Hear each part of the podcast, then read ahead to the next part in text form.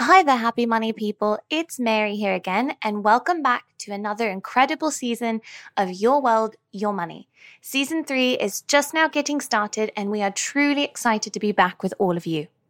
Continuing our celebration of Latinx Heritage Month, we are here today to bring you a conversation highlighting Latinx entrepreneurship, small businesses, and the stereotypes, barriers, and expectations therein. Our guest today is Milana. She will be sharing with us how she was first inspired to pursue her entrepreneurial spirit, her experiences with her business, and its uniquely powerful role within the Latinx community. Milana Snow, also tell me that isn't just an awesome name. Anyway, Milana is one of the leading voices in wellness in the US and abroad. She is a trusted source for wellness expertise and resources to a diverse global community of clients, brands, celebrities, companies, and even a few members of the royal family. As a woman of color with Afro Latina, Panamanian, Midwestern, and British roots, she speaks to an audience as diverse as her background. As a former model turned wellness entrepreneur and healer, she has carved out a unique and modern path for her mission of deep healing and connection for everyone, everywhere, which she shares through her company, Wellness Official. We are here to share this entrepreneurial story as Milana is just one specific example of a demographic of Latinx small business owners, which the 2020 Latino State of Entrepreneurship report found has grown 34% over the last 10 years. This increase has contributed significantly to the overall growth of small businesses within the US, to the extent that entrepreneurship would have actually declined in number if not for Latinx business owners. Together with Milana, we will dive into understanding the new landscape of entrepreneurship and begin to envision what the future of Latinx businesses can be, regardless of sector, industry, or trajectory. Hi, I'm Mary. I'm Nolan. I'm Lakita Ann. We are your hosts, and this is Your World, Your Money. We will be talking real money with real people in a real way.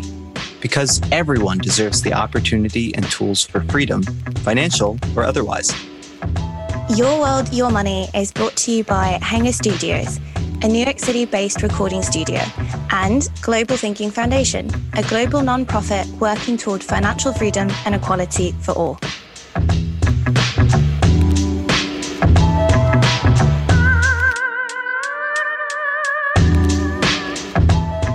So tell us a little bit more about uh, Wellness Official and and the job that you've built for yourself.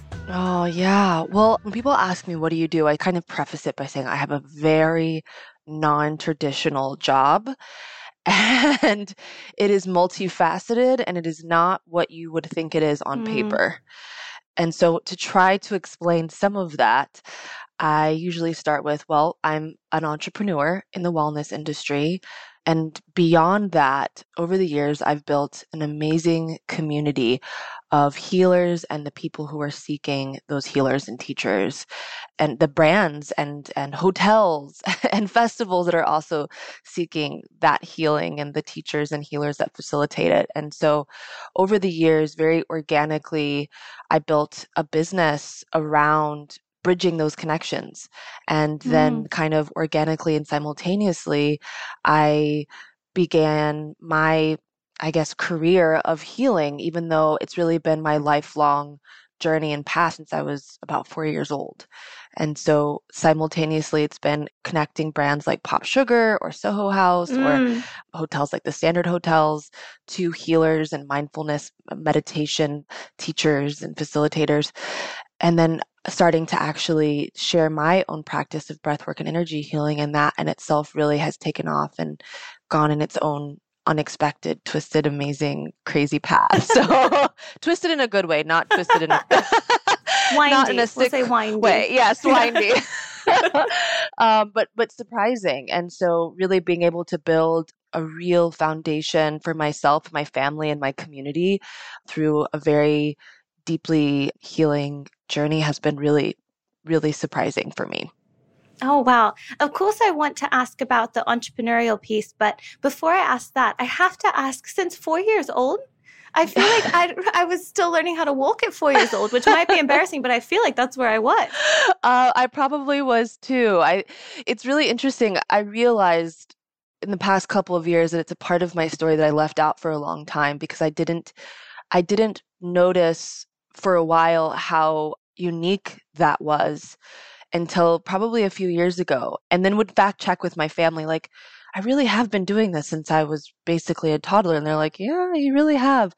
And it really actually started with my grandmother, who one day I remember very clearly at the age of four, I was like nap time. And she said, come and lay down, lay down next to me. And you're going to just close your eyes and then you're just going to walk out of your body.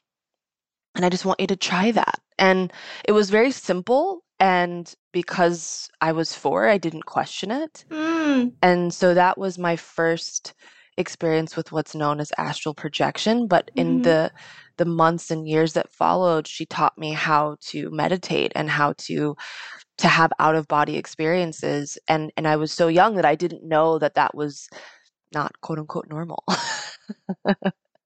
Oh, I think that's so incredible. And to think about the path that your grandma helped set you on, that's such a beautiful cultural route to have for an entrepreneurial journey that's been your whole life. And so, one of the things we wanted to get into, and we can jump in now, was like the cultural foundation and, and where those influences really came into your journey. And it sounds like Mm. that's where it all started. Mm, yeah, thank you for asking that because, like my non traditional career and life, I also have a very non traditional background. Um, I'm, Mm. I come from a very mixed family. My grandmother that taught me to meditate is actually her family and my mother's mother side of the family were the early settlers of the Oklahoma plains and Wow. were the early white settlers that actually ended up being called the Sooners who took over the land of the indigenous folks that lived there and while I don't think they saw it that way at the time, the irony is that my Midwestern roots, they actually settled there in the late 1800s. Mm. And I was the first person of color in the family Oh, in wow. the, the late 1900s. And that happened by my mom marrying my Panamanian father, who's Afro Latino, who was Mm. born in Panama as a black Panamanian Latino boy and then brought to the United States, where then I was first generation on my dad's side, first generation American. So I have kind of these really interesting contrasting roots because on my mother's side, Mm. there's a very self-identified American, which I put I put the parentheses air quotes in the air because that obviously has way more context and nuance, but a long tradition of white American settlers who have lived in the Midwest as farmers, and then Afro Latino Americans who came in, and I'm the first generation American on that side. So for me, there was a lot of cultural kind of confluence of many different influences that don't typically meet. And one of those, I think, was coming from my grandmother who was escaping kind of what was very Christian and very Mm. traditional American culture and became a hippie in the 70s and escaped to Colorado and started meditating and joining all kind of somewhat questionable meditation groups and, and Somewhat questionable.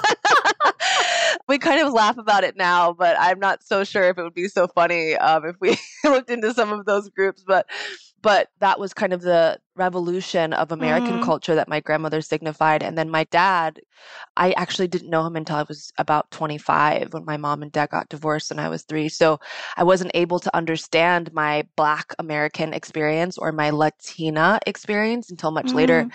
in my life. Yeah, I'm so excited because we're going to ask so many questions about disrupting the status quo. And I think it's so beautiful how much that is a part of you. So I'm excited to hear some of your perspectives as we get into this. I- I'm Yes. ready for it. Yes, So- me too. Just stepping into the waters and getting into it, tell us about some of the obstacles that you faced. And they can be any obstacles that come to mind, but you know, just like those obstacles you faced as you started in this entrepreneurial journey or as you've continued it, I'm sure the obstacles keep coming. Yeah, well, it's so interesting. I, I just had a really amazing panel conversation yesterday with three other Black women in the wellness space. And it was really interesting to kind of talk about our journeys, and it really made me reflect on my personal and professional journey. And I think, you know, I have a unique experience in that Mm. um, I was raised by a white family, and I was raised without there ever being a conversation of race. I never Mm. was told anything about my identity racially or what I should expect or think about the racial identity of others. And to some extent, that was a huge blessing and, and an amazing way to look at the world. And and on the other side of that, Mhm. Yeah, I was like, mm. I was, was I had no idea how the world saw me. I had I was Mm. completely clueless, and because I moved around so much as a child as well, I was constantly in new cultural communities across the U.S. And so by the time I lived in New York as a 19 year old young woman, I came to New York to finish college to go to school for uh, communications, and then Mm. became a model after working at Vibe magazine for a couple of years in college and very quickly realized from just even my modeling days having the shock that I would be one of the only people of color, let alone black or Latina women in any room that I went into, whether it was a casting or a job and and was even more surprised to find that that was the case when I became an entrepreneur in the wellness space or even just a seeker as wellness became more mainstream. And so I think for me, the biggest thing that I've really realized, especially in the past couple of years, is that the biggest hurdle was recognizing that I was surrounded by people who didn't understand my experience and that I myself was starting to understand my experience as I went along Mm. because I was never told how to frame my identity or my place in the world. And so a big piece of why I believe it's so important to democratize wellness and democratize every industry is because I very well understand what it's like to have to create and cut out your own narrative, your own connections, and your own understanding of, you know, what it means to belong. One of the parts of this conversation in this series that we really wanted to share and dive into is how important it is in entrepreneurship to show that any entrepreneurial journey is possible. So, in another episode before this, we were talking about how we have preconceptions when you hear about a person from a community starting a business. We think, oh, of course they're going to start such and such type of business. And that might be a deterrent for young people because they don't want to do that.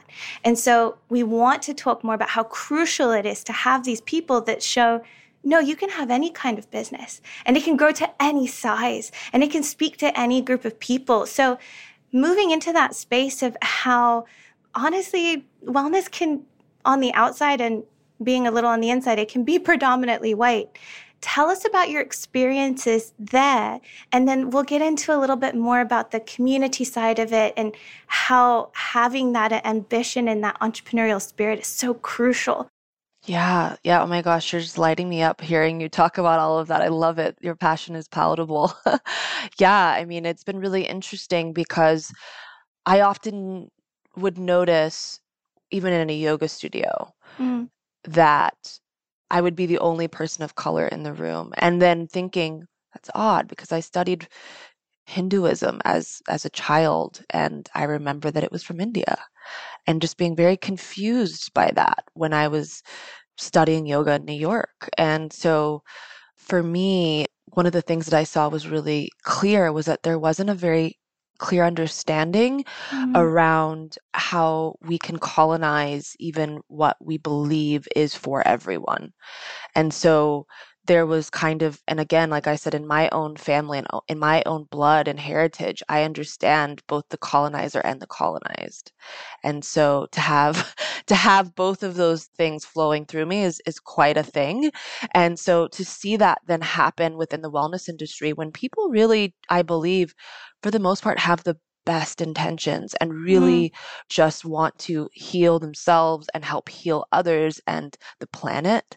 And so I saw that there was this really interesting kind of intersection of people who had really great intentions but were unaware of how non inclusive their work was and how it was actually kind of a colonized version of what had originated from people of color and was excluding those same people that it originated from. And so, what I found was really an important challenge, especially being in New York, it being one of the most diverse cities in the world, if not the most diverse, was going about making it my job to go and find more representation.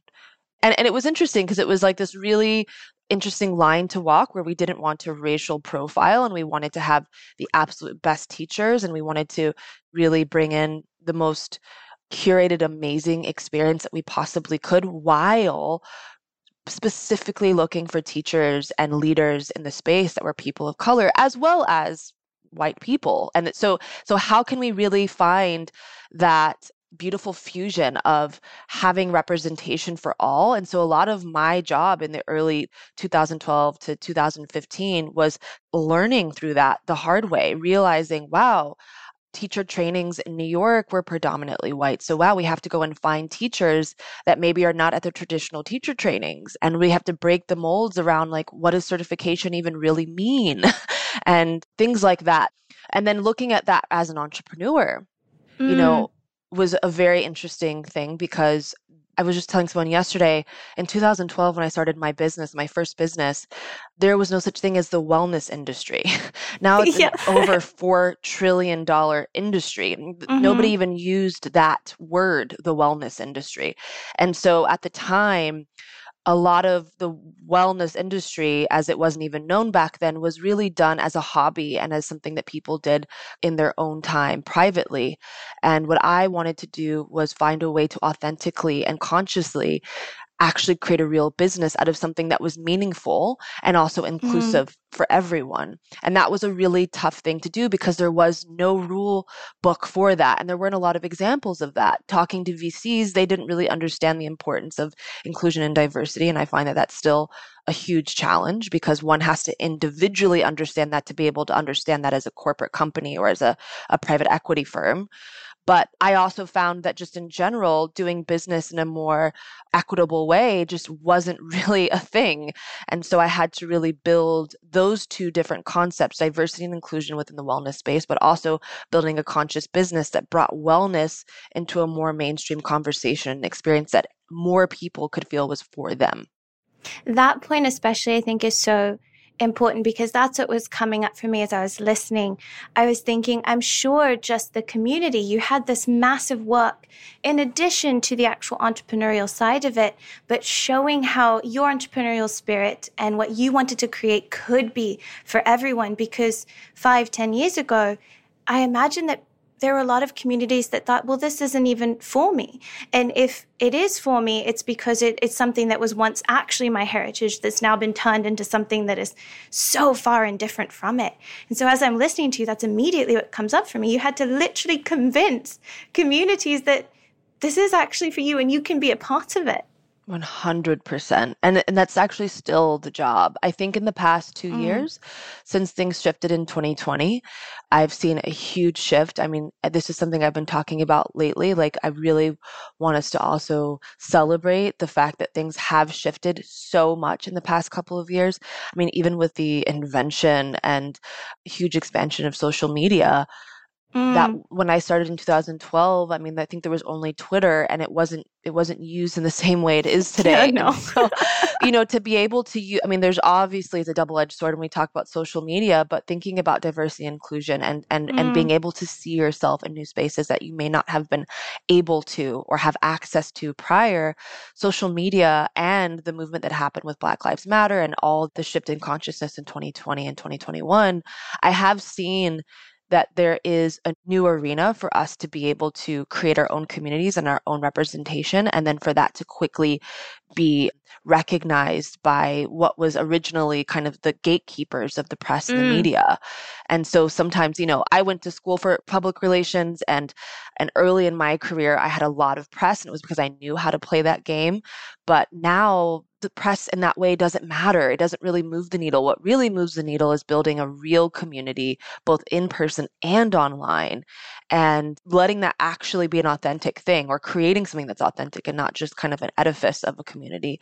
And that's how you really move the needle and create not just a more diverse and inclusive message and community, but also how you can really build a solid business. And that's something that mm. I think a lot of people don't realize that businesses like Wellness Official and others in the wellness space have built really strong businesses where not only are we having revenue that's growing month after month, but real profit. And that's because we've built a community that actually is inclusive and diverse and global and online. Mm. You're speaking to something, as you say, about moving this needle that I'm really excited to completely dive into and spend lots of time here. So, wellness official to a lot of older millennials and, and definitely older generations is a it's a very different business model to them. It, it's a little bit foreign and, and it's probably operating in a way that they're not familiar with. But what we're so excited about is this is so close to the future of entrepreneurship. And so as we dive into this conversation, how does it feel in kind of a fun way and also in a, in a sincere way to be a trailblazer for the new kind of entrepreneurship?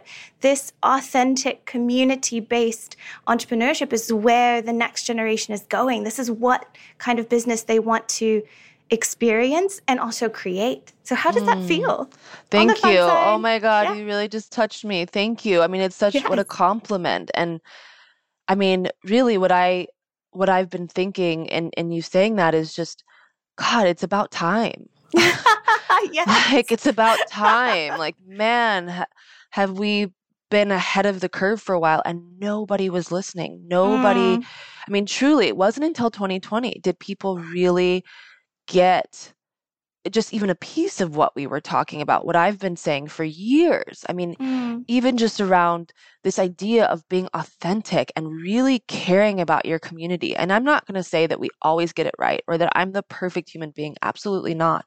But I do know that I have really gone the long route so that I could ensure integrity throughout my community and throughout my business. Mm. And so, what has been really interesting is that that is a longer path it feels like when people don't get it for a while but what yep. feels really good now is that now that there is this generation of the gen z especially but also mm-hmm. some of the younger millennials and some of the more progressive millennials not only do they really get it but they're like faithfulness to the business and to the community and to everything that we launch is unwavering.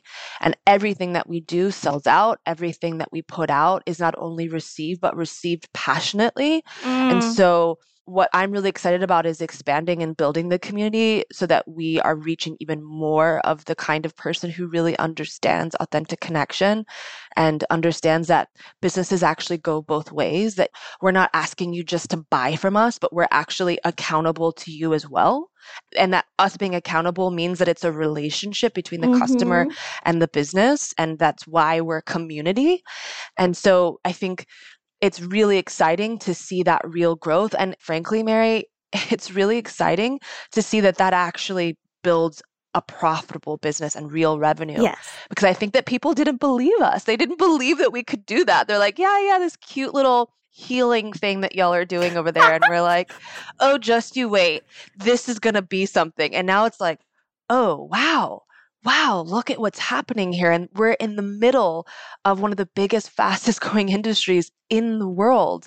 And we really understand it because we've really been in it from the very mm. beginning of it going into this mainstream space. So, yeah, it's exciting. Something that you just said resonated so strongly, and, and it brings me to a question I, I really want to just, well, more statement that I want to dive into. So, you mentioned that they didn't believe you they were like, oh, this is going to be a big industry. Okay, like you can have your niche. Thank you so much. And you knew, you knew this was going somewhere. It had so much potential and so much incredible value to individuals. And the reason I, I really want to dive into this is because when I hear that, I immediately think, well, wellness is, it's a very diverse group as a community that consumes now. Like we're getting more into this diverse space where more young people feel like they can participate, more young people that are more diverse can say, oh, this belongs to me. This is a part of me now. And so hearing you say that, I immediately thought, oh, well, they didn't realize that if they don't want to speak to this community, this community is going to get up and they're going to make sure people listen. And so I really wanted to talk about the diversity side of it, of course, but also I just had to pull out that point and allow a space to jump into it. Yeah. Well, you know, when you say pulling out that part about them not believing me, I mean, I think this is a trend that we find with female Mm-hmm. entrepreneurs in general. I just saw a stat this morning through iFund Women, and they said that 72% of women entrepreneurs cite a lack of access to funding as being their Yep. number one barrier. And I can tell you from having tons of conversations with VCs that they just don't believe what I'm saying. And I think a lot of it is because there's certain archetypes, if you will, around Yes. what a founder looks like and what someone who understands business looks like. And that those then, the products that will come from that founder are very specific and spoken to in a certain way. Mm. And so what we're seeing is that we're breaking all of that. And that the founders of today, I mean, my goodness, yesterday I was on a panel with a woman who went viral on Instagram and she's a female entrepreneur and did one video. It was her first, it was like she did three live IGs like ever. And her third one went viral and got over 12 million hits. And that- 12 million. Woo. 12 million hits and beautiful amazing young black woman and her entire business went like this so we're Yeah. talking about that's a founder and whoever didn't want to get back like back her financially missed out on what happened when she went viral and Mm. so as a social media native company and as a media like an online native company and community i understand we understand and so many young women and women of color understand that we because we understand that things are going in a completely different trajectory than where we've been the past 50 years and because clearly social media and access to each other globally peer-to-peer access is possible it's like you know what if you don't want to believe us, we're just going to build it and we're just going to show you and we're just going to do our thing our way because we know that there's enough of us around the world and we know how to Mm. get to them. And so as we do that, that's when you see the network effects of people saying, Oh, you get me? Oh my gosh, I'm in Hong Kong. Oh my gosh, I'm in Melbourne. Mm.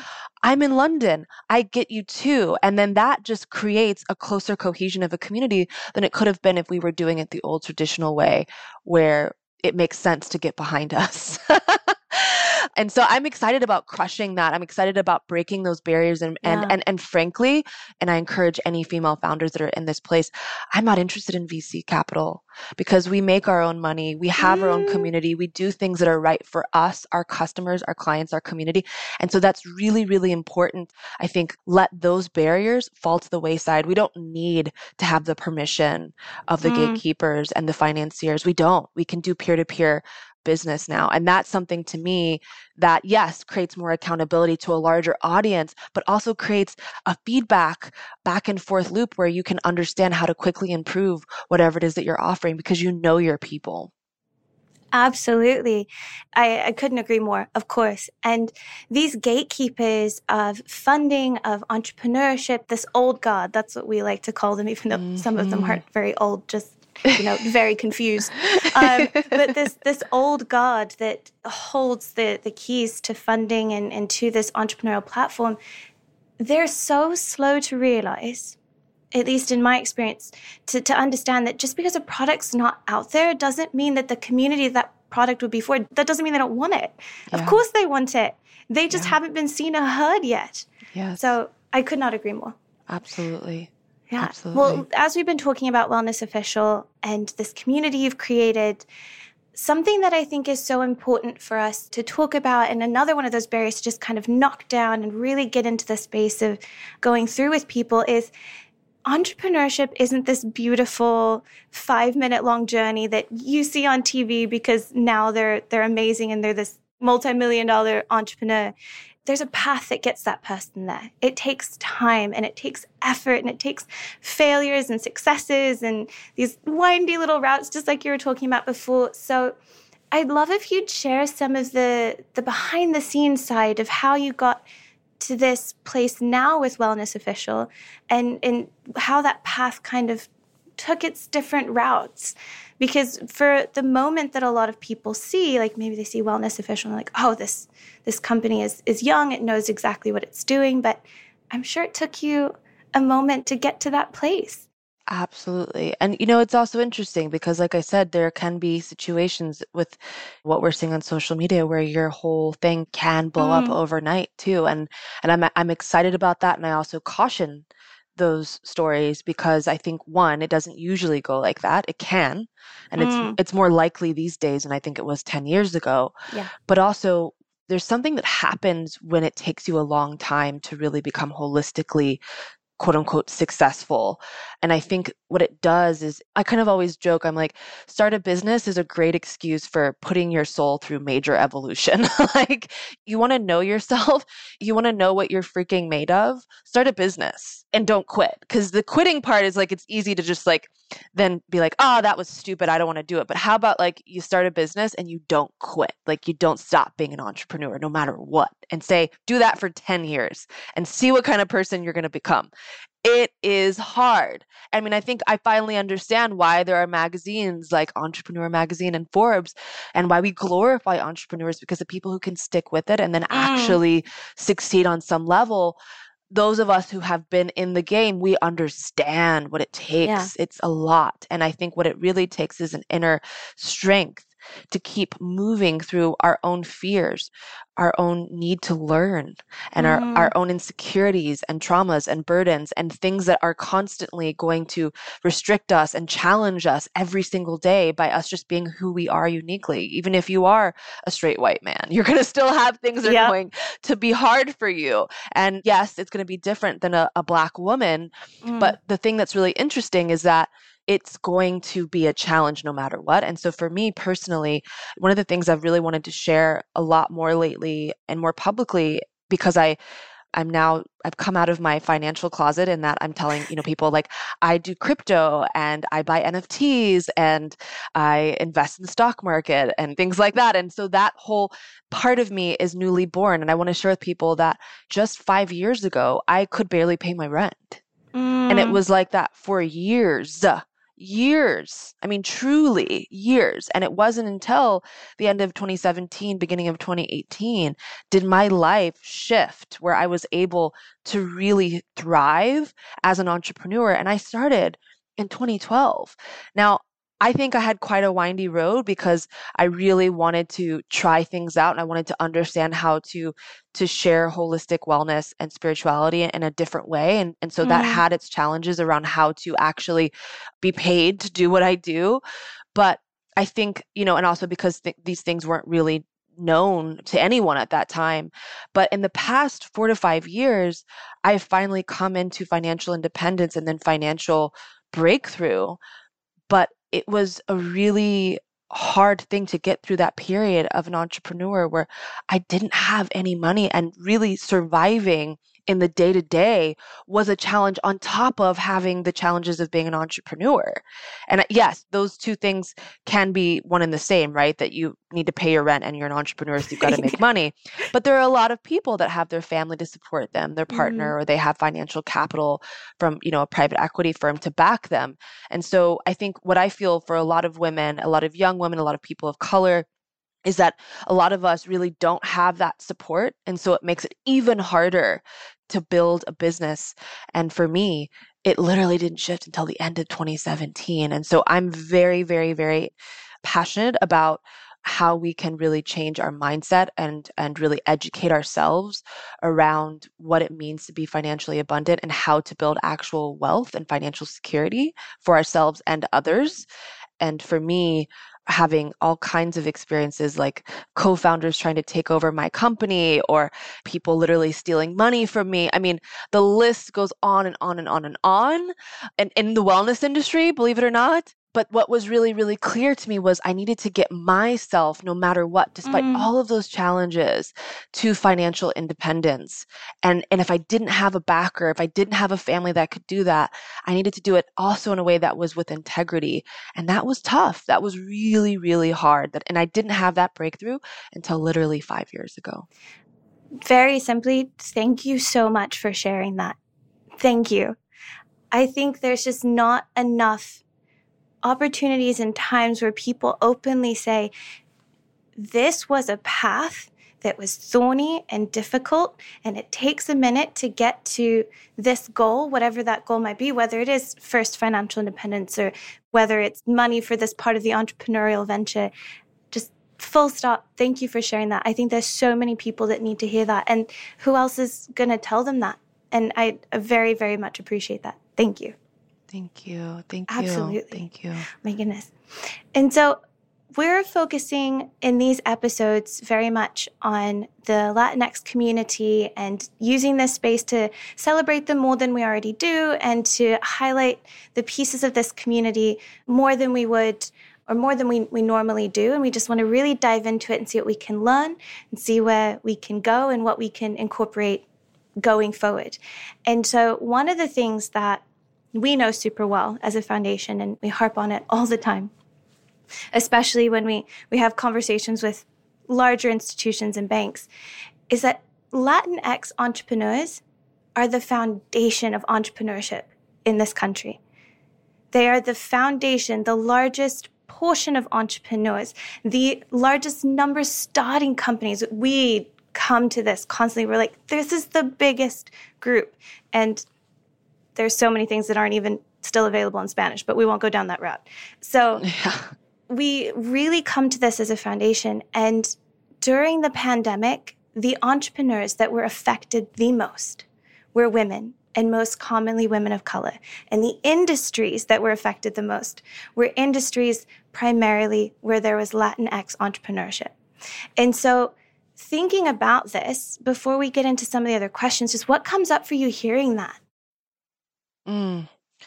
Yeah, it hurts. It really hurts because I I so personally have experienced for so many years knowing exactly what that's like. Not just a uh, seeing that and being like, wow, that sucks, but actually being that. Mm. Being a Latinx woman in poverty, actually below the poverty line for years, and still being an entrepreneur and not really understanding how to get the resources that I needed. Mm to really build my vision and truly why it took me so many years. And, and that's something I had to recognize. I'm sure there's other factors, but really just feeling into that, it's like there's so many barriers, so many things that people have to overcome in the communities that you just described in the Latinx community, in my demographic, so many things that have to be over, like being able to get a bank account, mm-hmm. being able, I mean, most people don't think about the fact that like not everybody has a bank account. Being able to even safely move through a city without being fearful that you're going to be harmed or deported. Absolutely. I mean, truly, like that is a daily experience, one that I have not had because I was born in America, but an experience that my family had. My father's entire family has experienced. And so just understanding that personally, but then also getting that, oh my, there's so many barriers that one has to overcome that the average American doesn't mm. understand. Mm.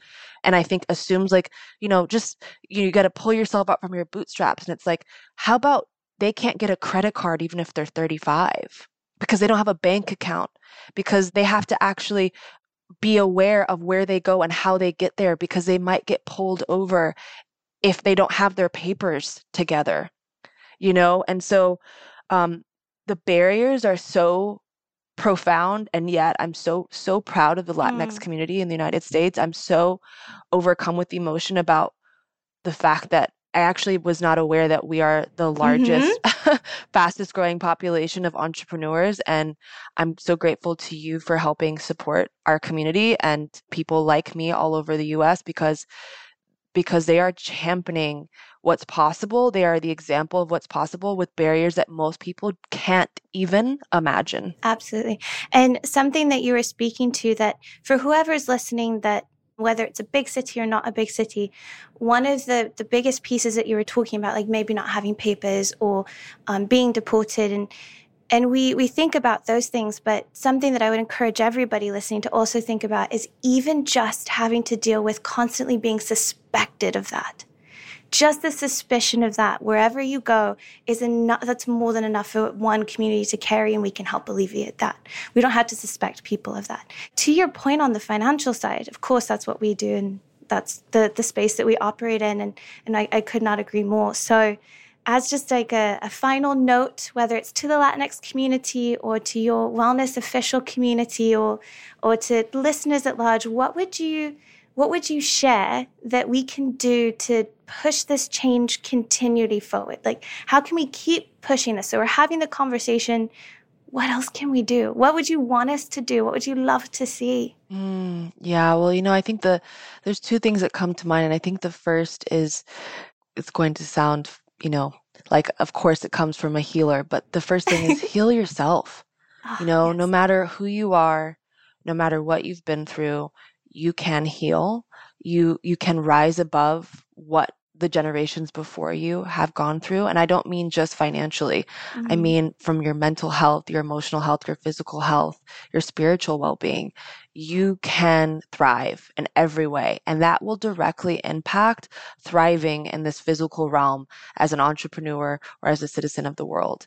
And so I think the number one thing that really, when things really shifted for me, and five years ago, when when things really broke through, it wasn't the financial thing that broke through first. It was actually that I healed myself in a very deep and profound way that year.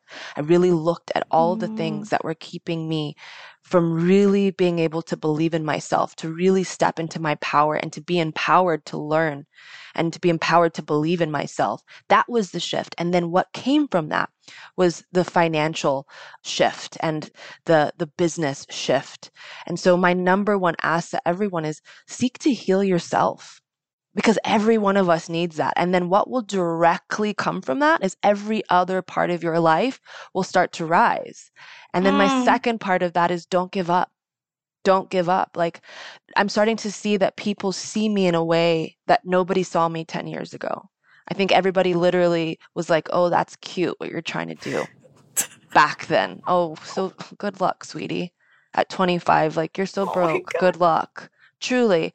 And now it's like this interesting thing where I'm like, wow, this has really changed. And it's because under all of that, what's really real is that I refused to give up. I had a vision. I believed that what I knew to be true was for me to carry out and to serve the greatest good. And so I was not going to give up until I was able to fulfill that. And so I ask anybody that's out there struggling right now to know that you, one, deserve to heal, and that's a high priority for anything that you want to do in the world. Mm. And two, to never give up. And I have to add one piece to that. If you're not the entrepreneur out there, and, but you know one, or if you're not the person that's having to strive, but you know someone that is, don't tell them that they can't do it. If they're passionate, believe in them. Doesn't matter what they look like, how old they are, believe in them. I'm so sorry that anybody around you said that. The answer should always be, hell yes, you can do it. What do you need from me? Oh, you're so sweet. Yeah, thank you. I so agree with you. And you know what? Even if you have people that are telling you that it's not Yeah. going to work, it feels really good when it does. Doesn't it? and you don't even have to say anything. You're just like, well, it worked. You know, you hear it, you're just like, oh, thank you, honey. See you in a couple of years. All right. The only other thing that I like to give space for, because I know that many of the conversations we have, I've never experienced. And so I like to be the person that is always open to creating the space and learning. So my last thought is always is there a conversation or a, a part of the topic that you'd wished we'd had that you were like, you know what, this should have been a part of this because it's so crucial? Oh, well, I guess I- would love to just share how people can join our community and Mm. how they can Do it. Yeah. take part in some of our offerings and the things that we're sharing. I mean, we have a lot of really amazing online courses and events that we do on a Mm. regular basis with myself and other practitioners. And in the new year in 2022, we'll be doing more in person if all things permit.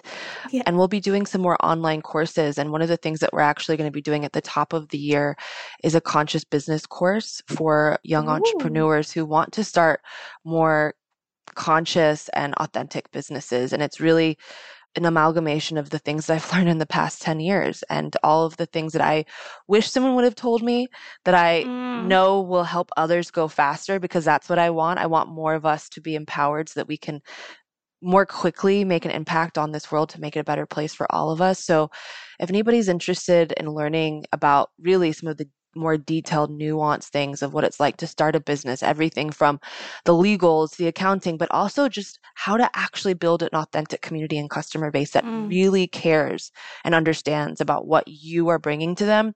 We have a wait list that's going to be available in my link in my bio on Instagram, which is Millana Snow, M I L L A N A S N O W and on Wellness Officials Instagram, and it will be on the website as well. So I, I'm really excited about this, and I would love for anybody, if you feel connected to what I shared today or anything that you see on the Wellness Official and Millana Snow channels, we would love to have you a part of it. And it's really going to really take things to the next level for us and everyone that we have in it. Oh, hell yes. We'll link it too. That sounds amazing. Thank you. Hell yes. Thank you so much. Oh my gosh. Thank you, Mary. What a special conversation. I really appreciate you holding space for me like this today. Always. Absolutely always. Thank you for listening in. We hope you enjoyed today's episode with Millana, and we hope you feel as inspired as we always do bringing you these episodes. We are excited to continue bringing you unique conversations with entrepreneurs from all walks of life. If you enjoyed this episode, feel free to check out our entrepreneurship mini series from season two earlier this year, where you will find some amazing conversations really focused on entrepreneurship in general. With our entrepreneur friends and financial professionals, we sit down and chat about getting your business started, looking for funding, and other entrepreneurship goodness. Next week, we will wrap up our mini series with a special episode in collaboration with Anu Thomas from Esperanza Immigration Legal Services. We will chat about the monetary realities and cost of immigration for the Latinx community with real stories from people in the community. We hope to chat with you then. Stay safe and happy money making. You've been listening in with Your World, Your Money. You can find us at ywympodcast.com and stay updated on Instagram at Global Thinking Foundation USA. Be sure to rate and review us, and you can reach us with questions or thoughts at hi at ywympodcast.com. Our thanks again to Hanger Studios and Global Thinking Foundation. Thanks, friends. Happy money making. We'll see you next time.